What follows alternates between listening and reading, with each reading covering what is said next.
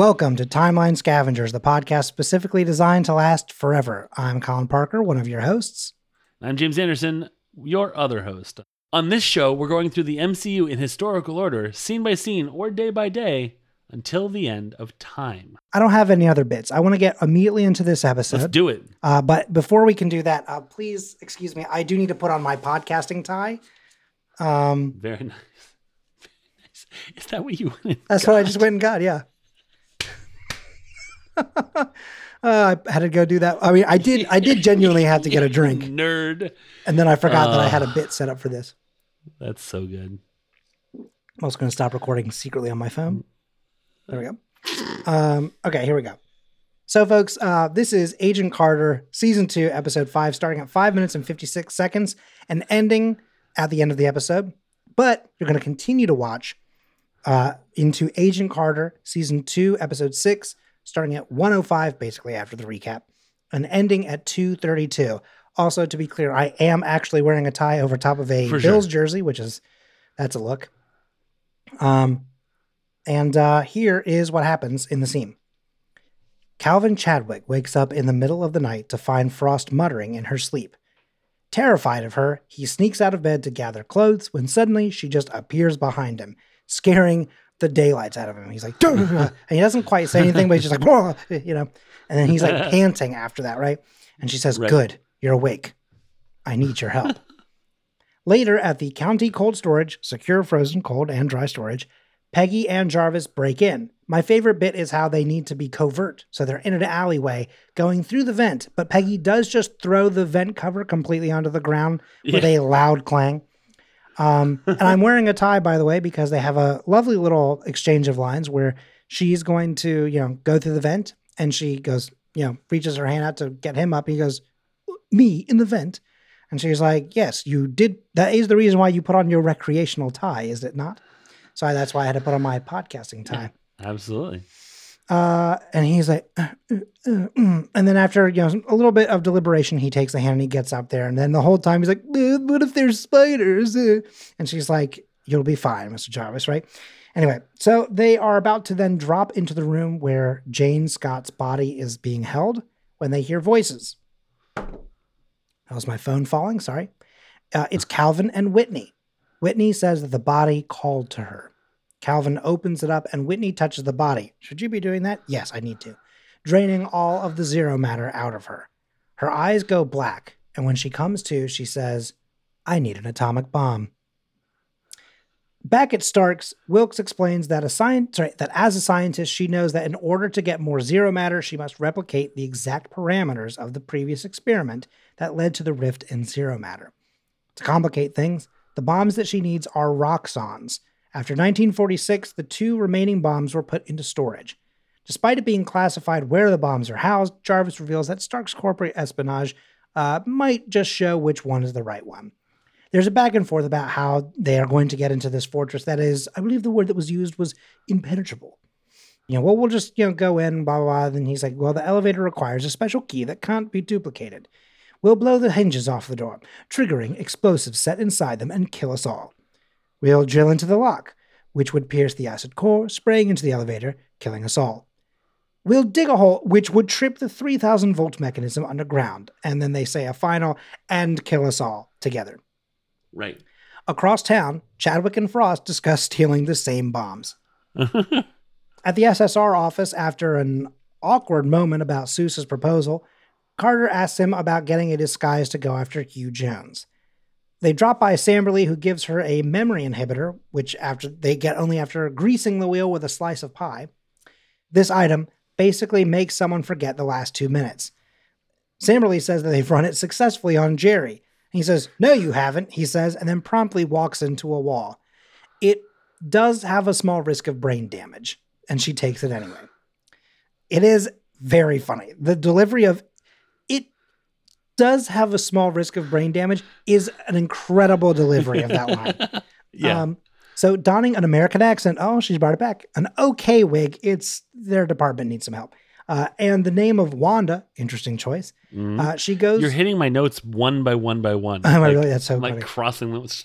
Yeah, Okay. Uh, she goes to the office and tricks Jones for a moment for you know, basically to search for the key while he steps out for lunch, but he recognizes her and comes back, triggering a long sequence of her continuously using the memory inhibitor on him as she searches and he keeps coming too. She finds the key in his belt buckle and gives one last hit of the inhibitor for good measure and then rushes out. Chadwick and Frost then meet with Joseph Manfredi. He's great. Things are tense for a bit, but of course, he puts his disdain for Chadwick aside because he clearly still has the hots for Frost. Hots for Frost. Yep. Yeah. Uh, she says if Calvin becomes elected and is interrupted, I know the crowd he runs with. He'll be elected. Okay, well, the freeway proposal contracts, they'll all be his in exchange for some of his men who are good with their hands and discreet to help them move some mm, equipment. Manfredi also wants Chadwick's ties with the paper to keep him and his associates off of the front page. We then take a quick break for Manfredi to mm, just mercilessly pound one of his bodyguards to a bloody pulp for having his eyes on Frost, scaring the other regular patrons at the restaurant. Just they're just there and they're like, oh, go back to eating their Alfredo. Um, kind of reminiscent of a kingpin moment. Who's that? Oh, stick around. You'll find out. Ooh, The heist group then plans, and Daniel Sousa practices disarming the bomb. He mentions that it's not his first time doing so. Wilkes, however, reminds him that this is much worse. One mishandled uranium rod could trigger an explosion that would decimate the entire city. Sounds like a bomb to me, and he fumbles the makeshift bomb and drops it. You just destroyed all of Los Angeles. Okay, well, they need extra help, but who can they trust? Rose, of course. Sousa is unsure, saying he's worried that she has no field experience and he can't do a good job if he's also worried about keeping her safe. That's funny. I see Daniel Sousa talking, but I'm hearing Jack Thompson. Biting line, by the way. Uh, and then after a quick demonstration of her ability, just so happened to happen in the background, uh, Rose is now added to the team. They begin rummaging for tech in the lab when Samberly comes by.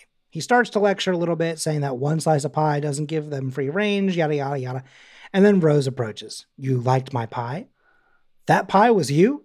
Your pie was in me? I like pie. Pie is good. Again, incredible delivery. yeah. Sousa then tells him that they have an important mission and that they need his help. He seems unsure, but Rose calls him by his first name, Aloysius, and reiterates in a new tone that they need his help. Very well. Sousa and Carter share a look. There's some back and forth about whether or not he can go into the field, but Samberly reminds him that he was told he would have an opportunity to do so on missions, uh, and that he had 11 job offers after the war, but he chose the SSR because of these opportunities, and that the SSR chose him too. Sousa takes only a moment to think and then just says, okay, fine. Samberly goes, I'll go pack a bag of my toys, which is not the way to say that. Uh, and as he begins to pack, um, Carter asks how they can make sure that he can be trusted and that he's not in the council's pocket. Sousa says, Trust me, everybody hates Samberly. And then this is why I'm so glad that I picked this one without remembering that this is in the scene initially, because I said from day one I wanted to be a part of this one. Because horns play. A slow uh, motion montage uh, happens as the crooning of Bing Crosby serenades us. Lay that pistol down, babe. Lay that pistol down. Pistol packing mama, Mama, lay that pistol down. And now the Andrews sisters come in. Oh, lay that pistol down, babe. Lay that pistol down. Pistol packing mama. Lay that pistol down. Key change. Oh, lay that pistol down, babe. Lay that pistol down. Pistol packing mama. Lay that pistol down. Oh, pistol packing mama. Lay that pistol down.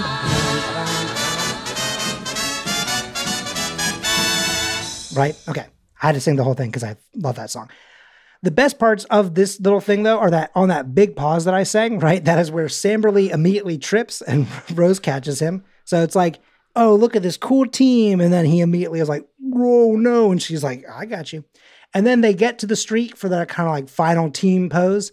And she goes, Mr. Jarvis, where's the car? He goes, oh, right, it's around the corner, the street street cleaning. Well, one moment. And then they all have to stand there awkwardly and wait for him to return with the car. Okay, let's take a quick break here, James. I'm Uh-huh. Gonna cut this uh, this long clip here in half so we can just talk Okay. about the first half because the high stuff is like a whole other feeling. So let's get through the planning stuff. This is the beginning of every Mission Impossible movie. Mhm. Um, it's also the beginning of uh, Ocean, uh, every Ocean's Eleven movie, and I'm pretty sure uh, Now You See Me and Now You See Me Too. Um, we have to do this thing. Oh, we'll just do this. We can't do that. We'll just do this. We can't do that. We just do this. We can't do that. Mm-hmm. They're gonna have to think on their feet. This is the most challenging thing since the last movie. Um, and I love it, and it sucks me in every time. Uh, also, I love the um, Aloysius. We need to we need to use your equipment, is what she says, Mhm. which is like Rose. I did send this to Colin already, so he already knows what it is. But my note that I'm maybe most proud of of any note I've ever taken is Jarvis may know judo, but Rose has a black belt in innuendo, which is uh, very very proud of that one. Um, Well, mm, no kidding. You yeah, should be. it's yeah, I agree. It's great. Um, and so, uh, and then I guess the only other thing with that uh, scene with the you know recruiting Samberly is he's like, I was told when I got hired that I'd have an opportunity to use my skills in the field, and Daniel Sousa's like, who told you that? He's like, you, You did. did. Yeah. He's like, "Who told you that?" Goes, "By you." And he's like, mm. the the face that Sousa makes. It's great because he tries to do this thing where he's like, "I mean, listen, you got to remember, I saw a lot of recruits, you know, like." yeah. And he's like, "Yeah, but you chose me." And it's like, yeah, and the, I mean, listen, Samberly goes about some stuff incorrectly at times, but I Yeah. think that every point that he makes is correct and valid. Sure. I need to be very clear on that. There's just there's a separate sitcom going on with Sousa and Samberly that I'm really really in love with among this like filtered among this secret agent sort of spy heist thing, uh, which is like if if Sousa had been like ooh Yeah. and like tugged his collar, it would have been weird, There, well, there would have been a, but a not out of place for sure. Yeah, exactly, exactly. he would have. Yeah, he would have Um, taken his recreational time, and gone. Yeah, Yeah, ooh. Um, no, I respect. would say the we'll talk about when we ta- when we talk about Ken Marino, but uh, I love him in everything, and he's always Same. sort of this character, Yeah, which is I might kill you, or I might be your ally, or both, or neither. he Like, he's y- always kind of like a guy who's just a little unhinged, yeah, you know, um, but Yeah. is also like weirdly charming. Yeah, exactly. Exactly. Um and this day I like that this day is bookended by uh Chadwick sneaking off to do something. Like it's like do do do do do, but we'll get to that to the Mhm. other bookend of that later. Uh I think let me check my notes just real quick, and I think that's it though. Let's see, Recreation Ty, Jerry, Wanda. Uh, I think everything else that I have is either in the second half or part of Avengers Ensemble uh, being a tool of the patriarchy. Go ahead. Real quick, did you have pie? I didn't. Oh my god, I didn't even clock that. Um, I didn't. Okay, Did you have pie? Yes, but not apple pie because I don't like. Here, let's just do Right. this. Let's do a quick. I'm gonna. I'm gonna. I'm gonna. I'm segment. Can you do a, a remix of Marvelicious that is Colin doesn't like apple pie? Because I feel like we're gonna. This isn't the first or last time that we're gonna talk about apple pie. Yeah, I. Yeah, for and sure. And just went like a little bit. And Colin doesn't like apple pie. Dun dun or something. like Right. Yeah. Something. Yeah. Something like that for sure. Let's do a very fast version of mm, Marvelicious slash Marvelous. Okay. I am astounded. So, James, here's the situation at hand. Uh, unfortunately, you did forget to eat pie. I mean, listen. I think I've eaten enough pie in our That's- friendship to make. I was gonna say that was gonna be my next statement, which is although I do think that you and I have both eaten enough pie in our lives to Yeah. know what pie is like, and know, that we can talk about Right. it. My other thing is that I'm not a big apple pie guy, but I do enjoy a good pie. So Sure. what I want to just do is is just say, if you were Samberly Yes. And you know you were going to be buttered up to be given you know, or to, to, give out a piece of your technology to someone, what kind of pie would someone need to give to you to make you go, you know what? This is a worthy trade. Sure, go ahead.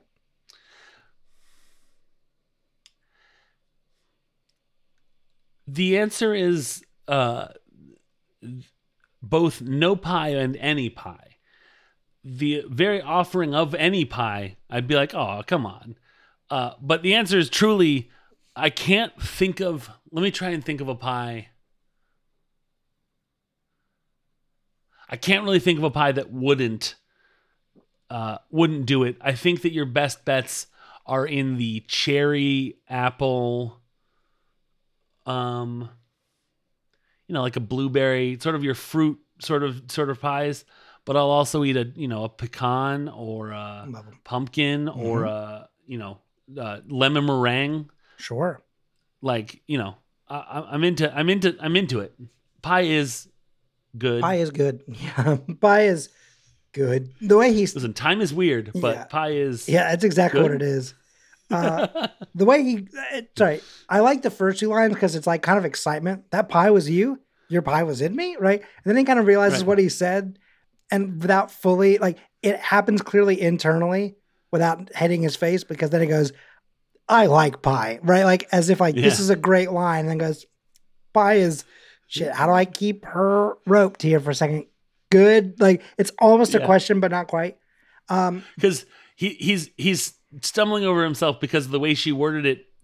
yes, It oh for sounds sure. like, but he also is still talking about the pie that she made, so you can't like it's it yeah it's it's, ha- it's it's half and half you know it's like masterful. Yeah. Rose the master.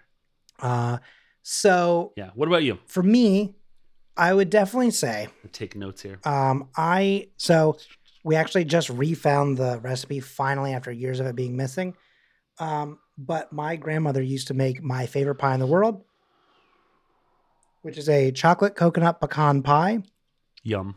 It's amazing. Straight up to the point where for years they would be like, What do you want for your birthday? And I'd be like, Don't even bother shopping. Just bake me, just me. Like, not a pie for everyone else to have. I would like my own chocolate coconut pecan pie. So, like, Colin, she I would, would recommend- frequently make two. So it's like my family Yeah. could have one and they would all have one, and I would just have one of my own. Very nice. I, I, recommend doing what I did, which is to have a family that none of them like pie. Mm, so good- every pie is a pie that's just for you. So That's a good point. That's, uh, um, yeah. Another thing that I really love is uh, so my cousin Sam is also like really into baking a bunch of different you know baked goods like during the holidays and stuff like that. Uh, and usually every year she tries some sort of new thing.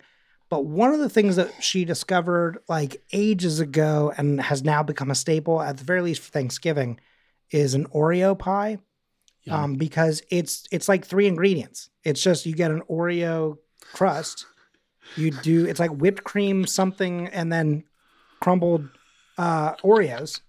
You mix it up real Oreo good. pie. Oreo Yeah. pie. What else Oreo is pie, there? Exact, pretty much. And then you like I don't think you freeze it. I think you just cool it so that it kind of forms a little bit. Yeah. Um, yeah. And it's just, I mean, it's it's amazing. It's delicious. Uh, it's it's like super easy, and it makes me think that like I definitely know that I can make it. I just basically I'm always like, it's just gonna be special because at Thanksgiving I know I'm gonna have like five slices, um, because we will literally the next day go out to buy more makings to make another one. We're that kind of folks. Um, and then another option, honestly, is just normal pecan pie. Do love a good coconut custard pie. hmm Okay. Um, I don't think I've had that. there are like literal like like chocolate cream pies are very good uh but here's a trick one for you boston cream pie Okay. technically a cake but Right. it is quite delicious so i'm gonna i'm gonna Uh, include it You know what? You're going to post a Gin Rickey uh, bonus content later on in the yeah i'm gonna try and have it time. i would like to have it on the day that that episode comes out based on the availability of my friend might be a couple days off but we're gonna be posting something about it yeah Uh, maybe I'll maybe I'll go. There's a a, a a pie shop in Leesburg where I live uh, that's called Mom's Apple Pie, which has fantastic pies, and also Colin is on a part of Leesburg where two roads split off like this, so Mhm. it is literally at a pie slice. oh that's very cool It's I I mean, I can't think of like what a unique thing. Uh, So I may get uh, maybe a slice from that and and have that in sort of a similar Gin Rickey way. Well, I mean, like, when, when are you planning on going? Listen, anytime it's in my town, Because like I'll be in Oh. town for a little bit, so like we Yeah. could just go together. dude. Yeah, for sure. Can I tell you real quick about a, a, a dessert I made for for a drama club meeting one time? It's really quick. Uh, no, let's move uh, on. No, I'm kidding. Please, yes. No, no, go, Uh, ahead. if this if this needs to be bonus content, that's totally totally fine. Uh, we had a drama meeting, a drama club, like I think it was like maybe elections or like awards night or whatever. It was awards night. Um, you know, any excuse for teenagers to pat each other on the back. Um, so I was I signed up to do desserts, and I was like, what am I gonna do? So what I did was, Colin, I'm because listen, I'm not gonna do all sorts of work to put all sorts of ingredients together. So what I did was I took, you know, those uh those chocolate pop tarts.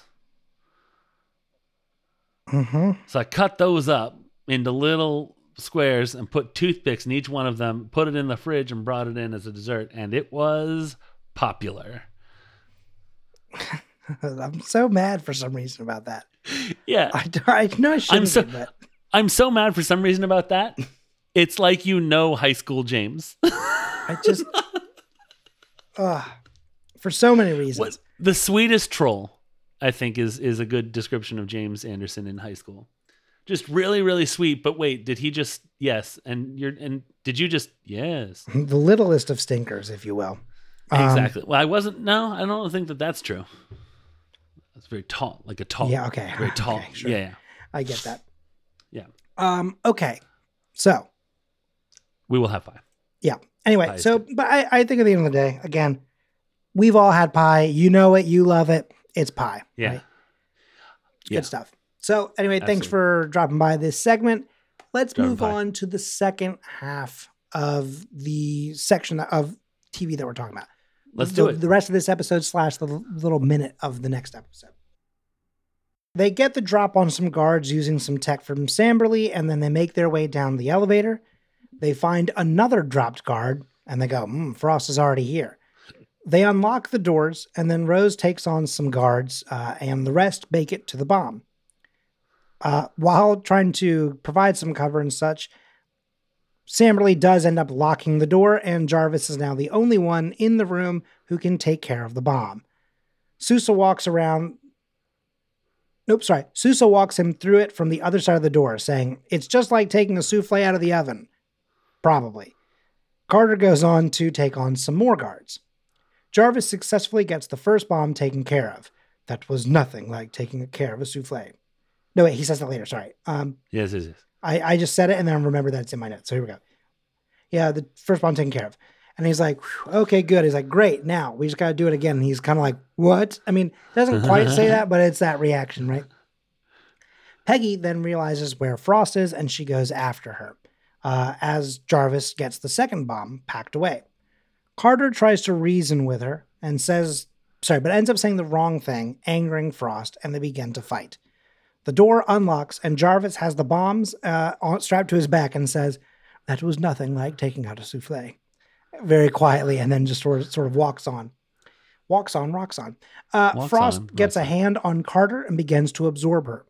Carter knocks her away, but in the resulting push, she goes over the edge of a platform. Frost says, I'm sorry, Miss Carter, but not everyone is cut out for Hollywood. Ooh, good, Good villain line. line Yeah. and then sort of you know using her foot pushes pushes her feet or her hands off of Yeah. the ledge and peggy falls and gets impaled on some rebar Oof. and the the the recut of that scene where you see the drop and then it cuts back to Sousa entering the room on the downstairs floor to watch the body fall and like behind crates and you hear the thud when he goes Peggy it's like ooh you feel that Yeah. Oof. That is some iron, man. Boo. Uh, and so uh, he runs over to her. Sousa gets her, uh, and they go to Violet's house.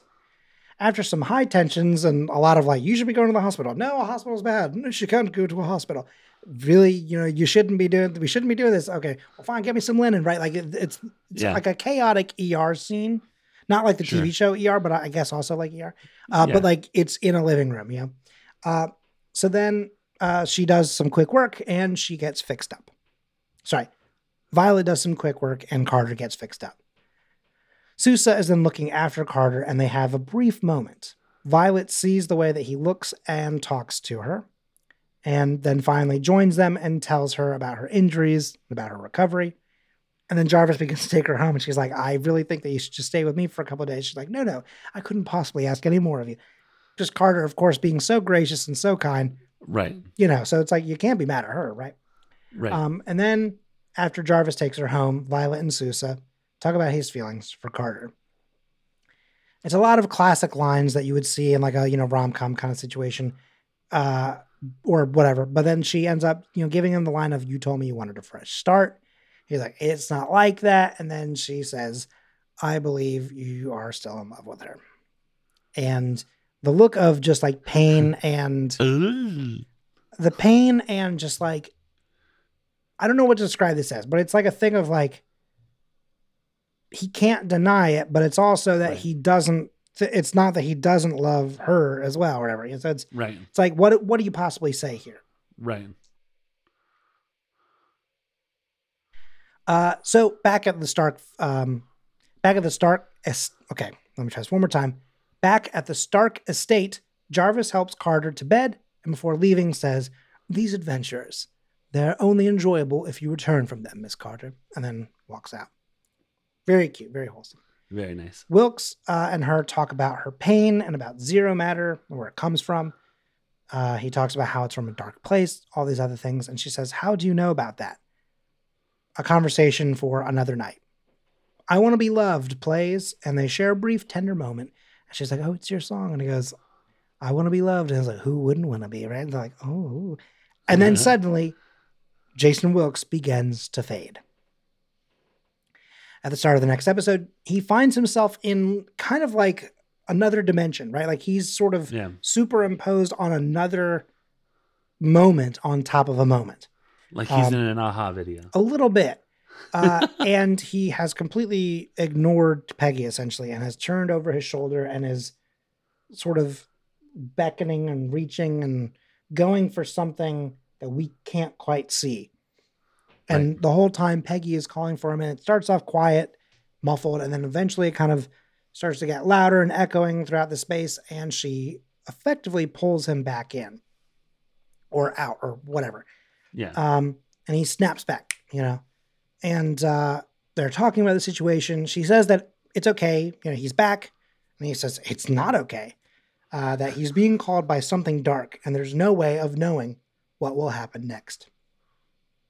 They talk about how to contain some zero matter within him permanently to make himself tangible, the way that he was temporarily tangible when he took some of the zero matter out of a chunk of body from Jane Scott's body. And he realizes, wait a minute, that could work. And they begin to plan. Um, yeah. Yep. That's it. that's it. Thoughts? Thoughts. Uh, I think that my primary thought is uh, well, I have two primary thoughts. Rose is the MVP of this season. Mm-hmm. She can fight. She can seduce. She can do a pep talk. She can do anything that any of the rest of them can do, and and then also more. Like when Right. Peggy's like, she protects us, all of us. Rose is the is the is Heimdall of the of the SSR, and She really is, you know, like Yeah. with the opening of the door and gate kind Yeah. of thing. Yeah. exactly. Also weirdly in involved in And some of the main characters' lives, where it's like Right. Heimdall. Yeah, I I broke up with her. What? Oh, that was a bad. I foresee that was a bad move. Mhm. All right, that was my Heimdall impression. Um, Idris, look out, buddy. yeah, a young upstart trying to take all Idris Elba's roles in a very problematic way. Uh, and then the other, the other thing is that I mean, like Violet is is a hero. Yeah. I mean, like she she's what you want in a nurse. Come into my home, even though, like, I'm I'm sweet and nice and great, and also, oh crud, you're. I see that you're having this effect on my fiance, that we've been fiancéed for uh, less than 24 hours Mhm. and still like you know hippocratic oath just like i will take care of you because that's who i am so good I, I will say to be I hope she was clear. I think that in that situation, she at no point is like Carter is like trying to take away my man, which I think is no. also good. You know, yeah it is. It, I'm not saying that even Sousa is necessarily at fault. I know that sounds like a, this is just a i mean complicated jack is at fault Uh, for sure. I would definitely agree with that. um, but like this is a situation though where it's like I think he is trying to move past and stuff like that, and like yeah maybe he wasn't fully truthful with her, but also like at the time, Carter wasn't even around, so like why was it necessary to get into that, you know? Um, Right. But then Carter shows up, so I get why it's like, hey, maybe I should let you know, whatever. yeah Um, I will say though that like Violet is truly like she is all for sure she's an MVP. You know, Yeah. love her. She's great. hey violet and rose Hmm. are two flowers That's that. Yes, that's exactly. Yeah, and yeah i wish anna was a flower yeah, yeah. Maybe there's an but Anna she's flower. not Hmm. maybe Aw, Uh, no. so I have uh, an in the comics yep okay for someone. I think you have an Avengers ensemble. who's manfredi Yeah, do you have a who's manfredi yeah. Good, huh? Um, and uh, so we have both of those two segments. Is there anything else that we have to? i have a, an avengers ensemble Right, that's what I was saying. okay yes, yes, yes. Uh, Uh, oh no, ac- actually, I do have one final note just about the stuff that we watched. Um, that I, I didn't really get into, just in like the the shorter version. But I will say, I truly love. You know, you were talking about how good Rose is at like pep talks and stuff like that.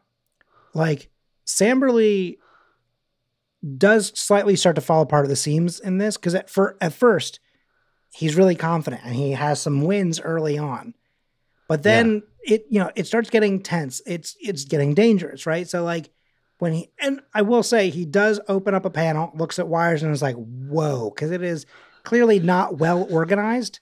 yeah like usually there's wire management, and that is Right. not managed at all. So he's like, I can try, but this is going to take a minute, right? So he starts being like, uh, blue, yellow, and then here's the green. And he's like trying to follow stuff. And he's like, Sousa is not helping because he's like, now. And he's like, "Ah, I'm How's- trying, you know? how's the door opening going how's the not us how's the us not exploding going That is such a good bit, right? Because when he says, how's going, how's the door opening going? And he fires back with that and he goes, all right, fair enough. Right. And then he goes back to doing the thing. Uh, but like when he starts being like, oh, because he messes something up and it goes wrong. And then he goes, I'm a failure. My father was right. I'm never going to be anything. And then when she's like, hey, you know, let's, let's give it one more go. And he's like, you know what? Yeah. Yeah, Rose. Yeah. And Rose, I think that when this is over, you and I just focus on the door. I goes, no, you know what? Yeah, you're right. You're right. You're, yep. Sorry. Yep. Sorry. Focusing, focusing, focusing. Rose is oh, she's the She's great. like uh, she is she just did with her personal life what she's been doing for years with the SSR which is this is the appropriate boundary and Right. now nope, nope Nope. that's too far let's push it back What's also great is that when she comes back to start, you know, talking to him and like giving him a pep talk, the whole time she is holding a giant knife in her hand that she got from beating up this one guard. Who, by the way, speaking of being like the queen of innuendo, when Yeah. he when she first goes up against him and he pulls out a knife, she goes, "I've seen bigger," and he gets like really angry about that because, of course, you know, fragile masculinity. Uh, Do you, she's the she's the replacement for that old lady in Captain America. Yeah, yeah. I'm sure we've talked about that 'Cause the other one got shot. to me. Yeah. Yeah. had to be replaced. And, and Rose is like hi I'm Rose. What's up? I'm trained just like all the rest of you. Exactly. I also think it's so funny. Like one of the f- ongoing bits that they do for a while, and I don't believe they do it again after this episode, but like a lot of the times, like they rarely show the front door, quote unquote, to the SSR here, which is a talent agency. But every time we do see Rose in the talent agency, she is dealing with because she makes the comment of like, we don't advertise, it's spelled wrong, it's not in the thing, right? Like, and yet people find us, right? every time we find her, she is like having to deal with some new group being like, here's my bit and here's my show. You should hire me. Talent go. Right. And she's like, stop. Right. You gotta stop. And so in this one, the thing that she does to show that she's ready for the thing is like they don't even show what happens, but I assume that he's like, well, let me just go back to the office. It's like, I know you think I'm not good enough, but let me talk to your boss. And then she's like, oh no, you won't. And then she starts getting Yeah. into a tussle, and you hear an instrument clang, and they turn around, and she's just tossing a man around the room, and throws him like into the glass, and it's that. He doesn't like shatter the glass, but it's that thing where the glass that kind of goes as it kind of like Yeah. bulges out a little bit as the guy hits it and falls to the ground. Then she goes, "Hi," and just kind of waves. them. hi. Yeah. Oh, hi. Yeah. and he's like, "Okay, Rose is on the team." You know, it's, it's it's, probably bulletproof glass. It is for sure. That's probably that's why it doesn't shatter. Never thought about that. Huh. What if she just fucking thrown him through a plate glass window? I would have ruled. I mean, would have people would then probably would have gone, "Hmm, well, what's going on there? Uh, what's going on at that building?" well, I could. I, whoa, that's a talent agency. Cool. Well, I guess uh, they're, they're like, "Hang on." Well, there it- there used to be a logo on the window, but the window's not. Oh, convenient sign above. You know that two two step thing you were looking for? Well, listen to this. Uh, so let's do Avengers Ensemble, James. Okay, cool. Avengers Ensemble. We got some bit parts and we got some big parts. Ooh, Um, the first person we're going to talk about is the guy that plays Jerry. And if you've forgotten who he is, uh, he's the guy that uh, that they tried the thing on, the flashy thing, the men, the early prototype of the Men in Black thing. Uh, he is played by a guy named Jimmy Ambrose, and he was in a movie called Karma Police, which is also the name of a Radiohead song, and that's it. Uh, he's in other stuff, but like that was the thing that stood out to me. Uh, next up on the credits, we have the incredibly appropriately named Bombshell Secretary, Gross. yeah. Uh, she doesn't get a name. Jerry gets a name, but anyway, she's played by a character, or she's played by an actor. She's played. An, she's played by an actress named Alexandra Vino, uh, and she doesn't really have any geeky stuff to speak of. A lot of sort of police and law procedural kind of stuff, uh, bordering on. I almost wrote some stuff down, but like nothing really jumped out at me. Uh, Joe Manfredi is played by Ken Marino. Uh, among his huge filmography, like uh, he was in one episode of Big City Greens, 13 episodes of Veronica Mars, three episodes of I Zombie, where he essentially played the same character as he did in Veronica Mars, uh, one episode of Ghosted, 23 episodes of Axe Cop. Uh, he was in the movie In a World, um, which is Lake Bell is the is a female voice actress, and he's the rival male voice actor that's trying to take over the In a World like Ah, that yeah. that guy's job, and she's trying to get that job too. But it's all about like how voice acting is a really tough gig for women because you can't. Yeah, Yeah. it's a great movie. Check it out. It's on Hulu. Uh, he was in one episode of The League, and it surprised me because I would have if I would have bet Right. that he was in Ha. All. Yeah? I w- that he was in all of the League. Like he Yeah. is right in there with all of those guys. Uh, two episodes. I wrote two episodes when Charmed. Don't know why I wrote when. Uh, he was in one episode of Angel, and he was in the movie Gattaca, which I don't remember him being in. Uh, but I think I saw the last time I saw Gattaca, I didn't know who he was, so may have to give that one a rewatch. Uh, next up, the one man band who gets his ass kicked by Rose is played by a guy named Max Daniels. Uh, just real quick aside, um, my my friend Riley had a friend, and he's also my friend to a lesser extent because I didn't go to high school with him, named Max Daniels, who is one of the most energetic and positive people that I've ever met in my life. I did check this is not him, so not him. Uh, he is a stunt actor primarily. So here's my new rule for stunts, uh, Colin. Okay. For stunt actors, that's like I'm also in these other things, but mostly I have like 300 stunt credits. If it's literally a thing we're going to cover on Timeline Scavengers, Okay. Marvel, like Marvel Cinematic Universe stuff. I'm going to mention it. So this guy did stunts in Jessica Jones, Daredevil, Iron Fist, The Punisher, Agent Carter, Ant Man, Agents of S.H.I.E.L.D., one episode of The Mentalist, Captain America, Winter Soldier, Iron Man. Okay. So one of these things We've is not like the established that The Mentalist is in the MCU. Okay, sure? Mentalist Cinematic Universe. Um, uh, and he was in he was actors in one episode of Agents of Shield, one episode of Henry Danger, which I'll remind you is the superhero show my kids like. Uh, he was in the movie Heat, and True Lies.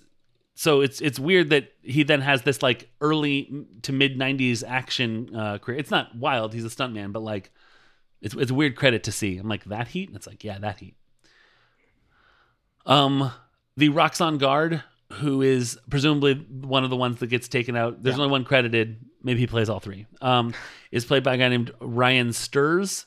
Uh, he did stunts in Eternals, Agents of Shield, Captain Marvel, Agent Carter, uh, and then he was an actor in the new Quantum Leap, uh, Logan, and he played Flea in Celebrity Deathmatch back in uh, 2000 Interesting. Okay. uh, Agent Ryan, who is the person that talks at Sousa's like, congratulations, here's a here's some pie or you know whatever for being a fiance now. Uh, I think I know that I don't know, cut this, but like I know that Vega and someone else become like Thompson's like henchmen. Right. I don't think it's I Ryan, but it might I don't. be. I don't think it's him. Um, okay, hang on, real fast. A, a side note because you just said something that reminded me of something that I didn't make a note of, but I was going to mention. Do you ever recognize though that the engagement party for Sousa has some reminiscence of the uh, Peggy. Peggy's uh, engagement party that also technically didn't work out yeah. uh, in like just the previous episode? Just hey, everyone, don't have uh, don't have engagement parties. Mhm. So I mean, like all similar types of jokes too, where it's like, "Oh, didn't think you had it in you," kind of thing, right? Yeah. You know, like, and then she's like, "Oh, well, you know, What's all this then? yeah, what's all, yeah." So, Uh, yeah, he's the one that taught that basically like is the main one that speaks. He was uh, he's played by a guy named Christopher Allen, who was in one episode of American Horror Story, and various other things. Like listeners know this, but just to reiterate, when I say they're in something, it's not a comprehensive list. It's what I've picked out. If it is all that that if it is a comprehensive list, I'll often say, and that's it. So don't get me wrong, all you Christopher Allen fans out there. Um, the goon, who I think is the one that Manfredi like beats up. I looked at a picture; it looks sort of like him. Uh, is played by a guy named Malosi Leonard. Uh, he's also a stuntman, which is also why I feel like he is the one that gets beaten up. Uh, he's done stunts in Ms. Marvel, Agents of Shield, Agent Carter, Captain America: Winter Soldier, Thor, Iron Man Two. Uh, and he was an actor in one episode of Grimm, one episode, one episode of Sons of Anarchy, and uh, in the movie Planet Terror. Uh, and then, weirdly, sort of like we did uh, for episode five when we had Ty on, uh, we're going to introduce an episode that does start in this scene. Um, but you know, you'll see.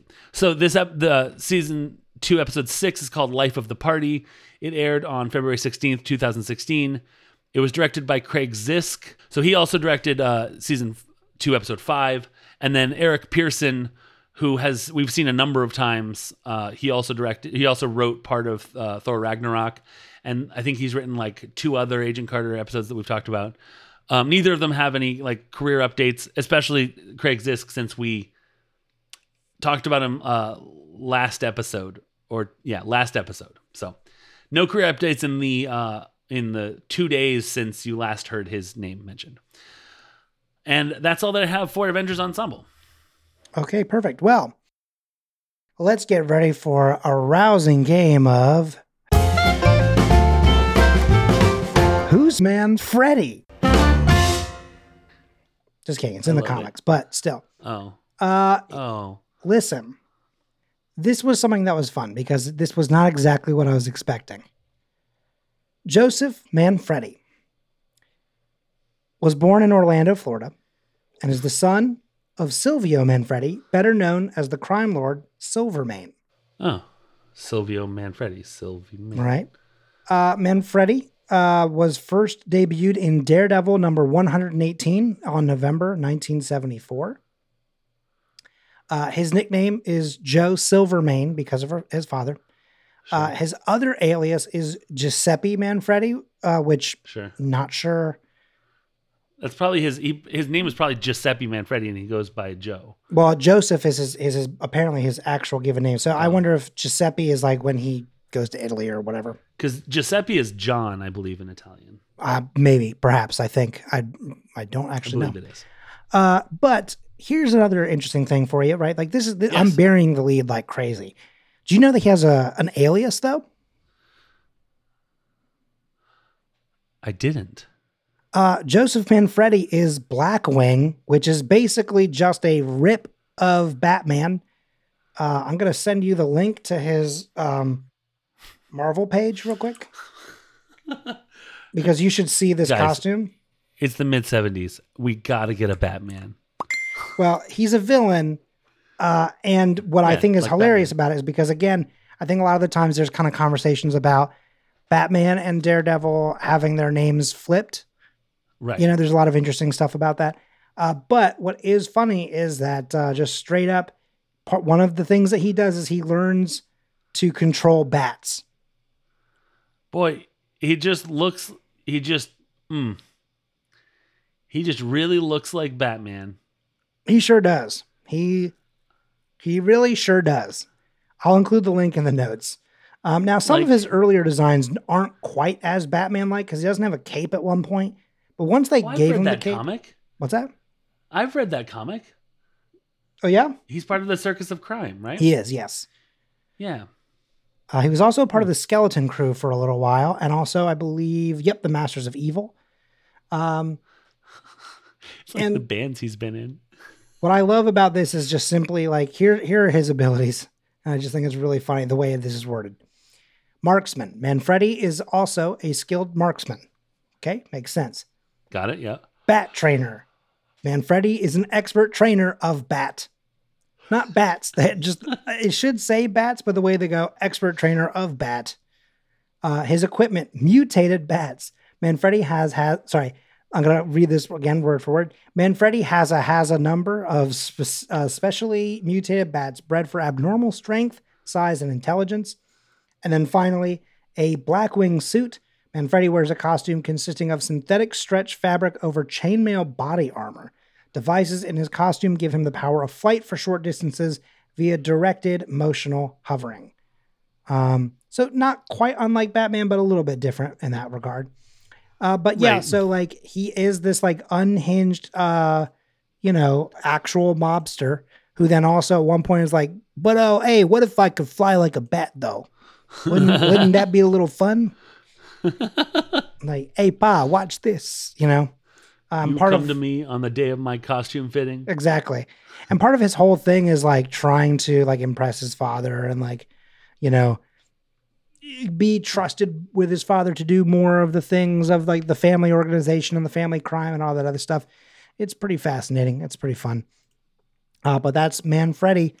And, you know, this, so I'll do this pretty quick because I think we've mentioned it briefly before. We've mentioned Roxxon sort of briefly in some other episodes, but we've never actually, I think, read anything about them on the show Okay. which is kind of fascinating. So I just want to give a real fast uh, breakdown on it, since I I made that realization when I was looking at that giant Roxxon sign. Right. Which I also love is that they give an actual um, Roxxon Energy Corporation has a uh, a trade like ticker, which I think is hilarious. Uh, NYSE colon ROX uh, is a American multinational oil and gas corporation headquartered at the One Roxxon Plaza in Manhattan, New York City.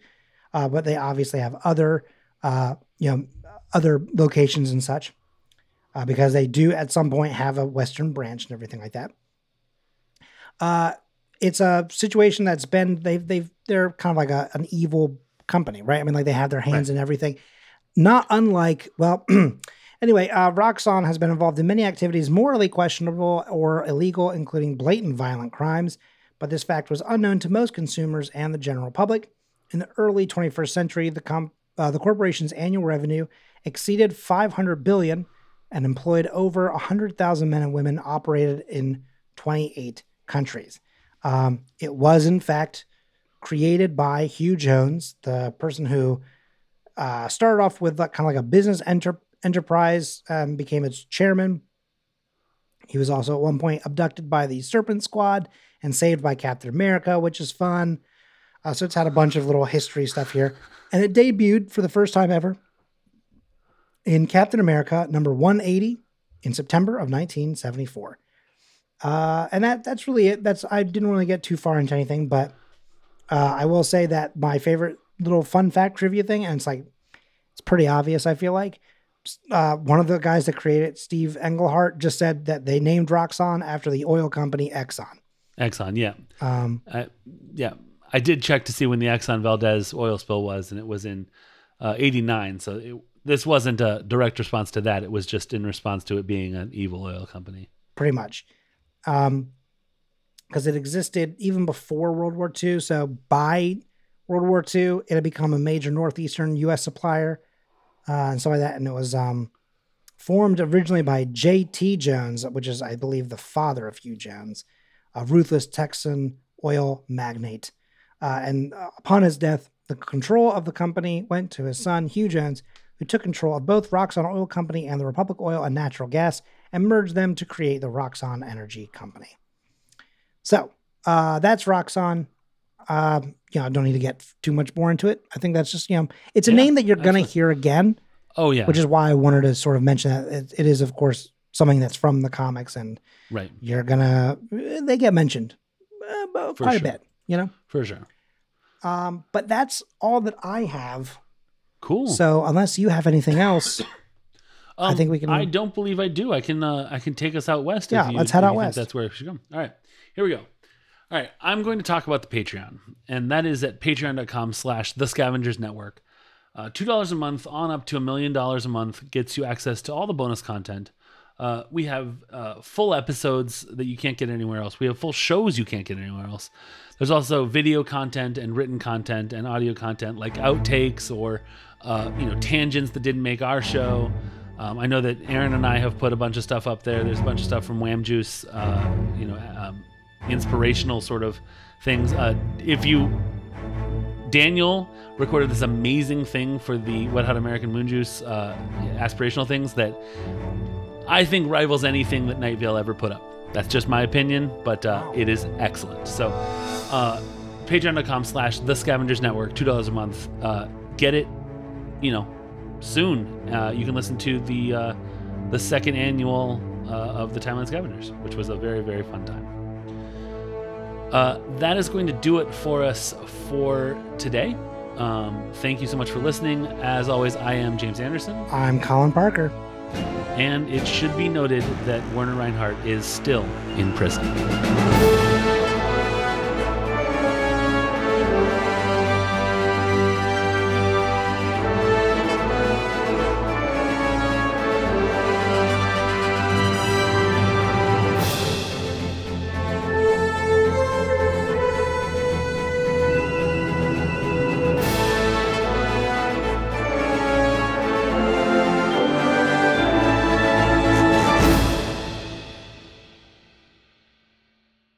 Scavengers Network. Creator driven. Community focused. Treasured content.